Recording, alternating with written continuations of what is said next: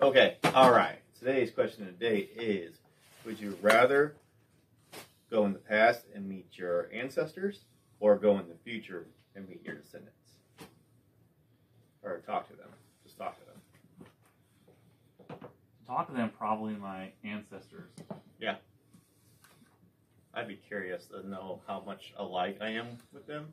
I probably just use it for self gain, to be able to tell myself things in the past, or ancestors things in the past, the things to do and not do. Yeah. Kind of selfish, right? Like, I like when this that. stock is available, you're gonna want to get it. Can't Yeah. go anywhere near this. 1999, look for Amazon. Mm-hmm. Yeah. Yeah. You're gonna hear this thing called Google. And- And buy everything you can. Stay away from JCPenney Yeah. and Sears. So that's probably what I would do. Yeah. Same. Yeah, I agree. I don't know, but aren't you kind of future or aren't you kind of curious what like I am, but I'd rather do what the future holds, like in your family, like know who like who had kids and what grown you know great grandchildren you'll have. kind of has an idea of what the past was like, but nobody knows what it looks like in the future.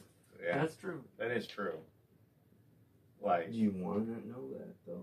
yeah, Kind of.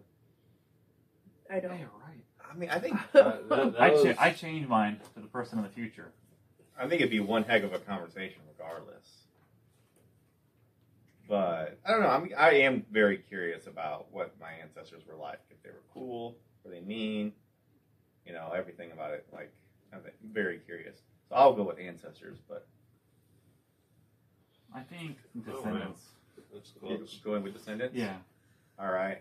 Caleb? I'll do ancestors. just 'cause Ancestors. I don't know. All right. And Josh?